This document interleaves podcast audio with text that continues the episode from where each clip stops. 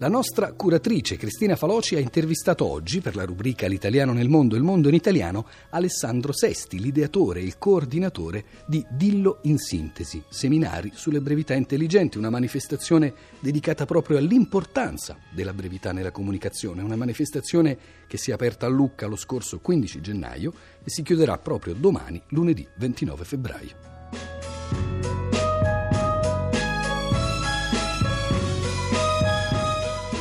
Alessandro Sesti, com'è nato il progetto Dillo in sintesi e a chi è rivolto principalmente?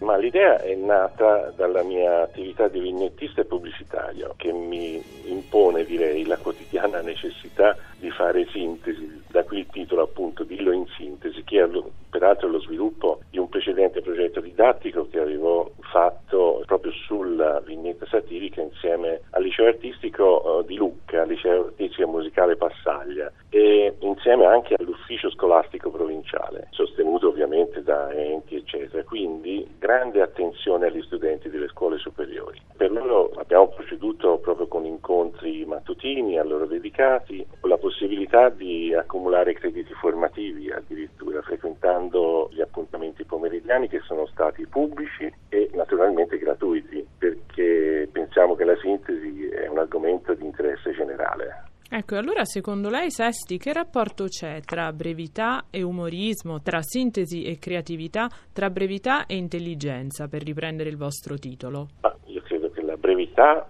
può essere sciocca, ma non la sintesi. La brevità intelligente è un impegno intellettualmente faticoso per tutti. D'altronde voi che fate radio e dovete stare nei tempi lo sapete bene. Eh, se poi si parla di fare satira o pubblicità, appunto ripeto, come nel mio caso sia essa scritta, disegnata o parlata, eh, si va addirittura nella matematica, i tempi, le pause, i toni, ma soprattutto il testo che deve essere breve e fulminante.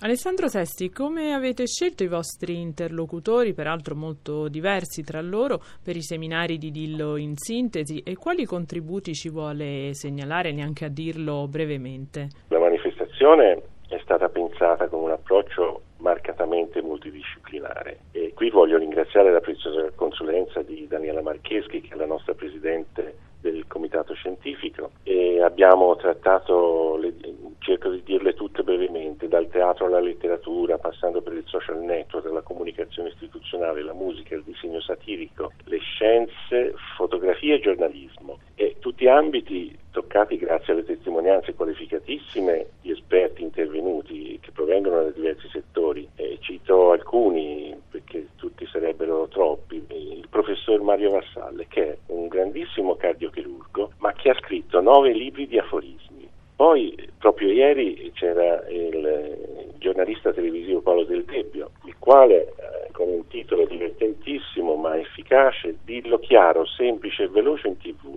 altrimenti la gente cambia canale.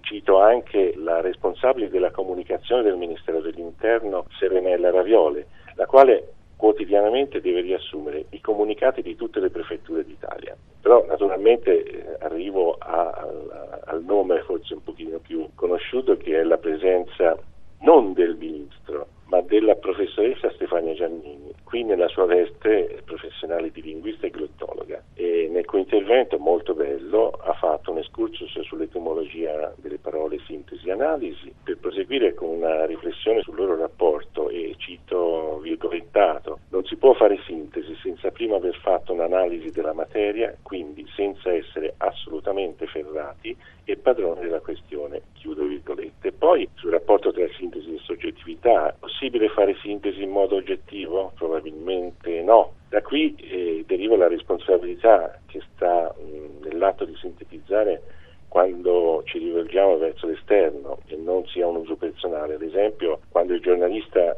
compone le locandine dei giornali o nel mio caso come quando progetta un logo, un manifesto pubblicitario o una vignetta satirica. Ecco, lei ha citato i social network, Sesti, e allora velocità, brevità, senso della conversazione dal vivo, sappiamo sono le caratteristiche con cui è nato um, social media, appunto vocato alla sintesi come Twitter.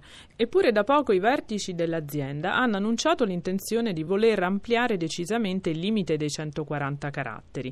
Ecco, l'ha colpita o sorpresa questa notizia? Ma mm, per la verità non mi ha sorpreso perché tutto si muove così velocemente. Direi che Twitter mi risulta che nella scala delle preferenze dei giovani non sia ai primissimi posti e probabilmente hanno deciso di correggere le loro strategie. Ecco. E comunque per questo è il nostro motto dillo in sintesi, eh, direi che lo possiamo promuovere da auspicio a necessità primaria di essere brevi, sì, ma con intelligenza. Che dire poi, domani abbiamo l'ultimo incontro con un grande fotografo, Elio Perfido, e naturalmente siamo proiettati verso la seconda edizione per la quale accettiamo consigli e collaborazioni. Saremmo felicissimi di avere la lingua batte al nostro fianco.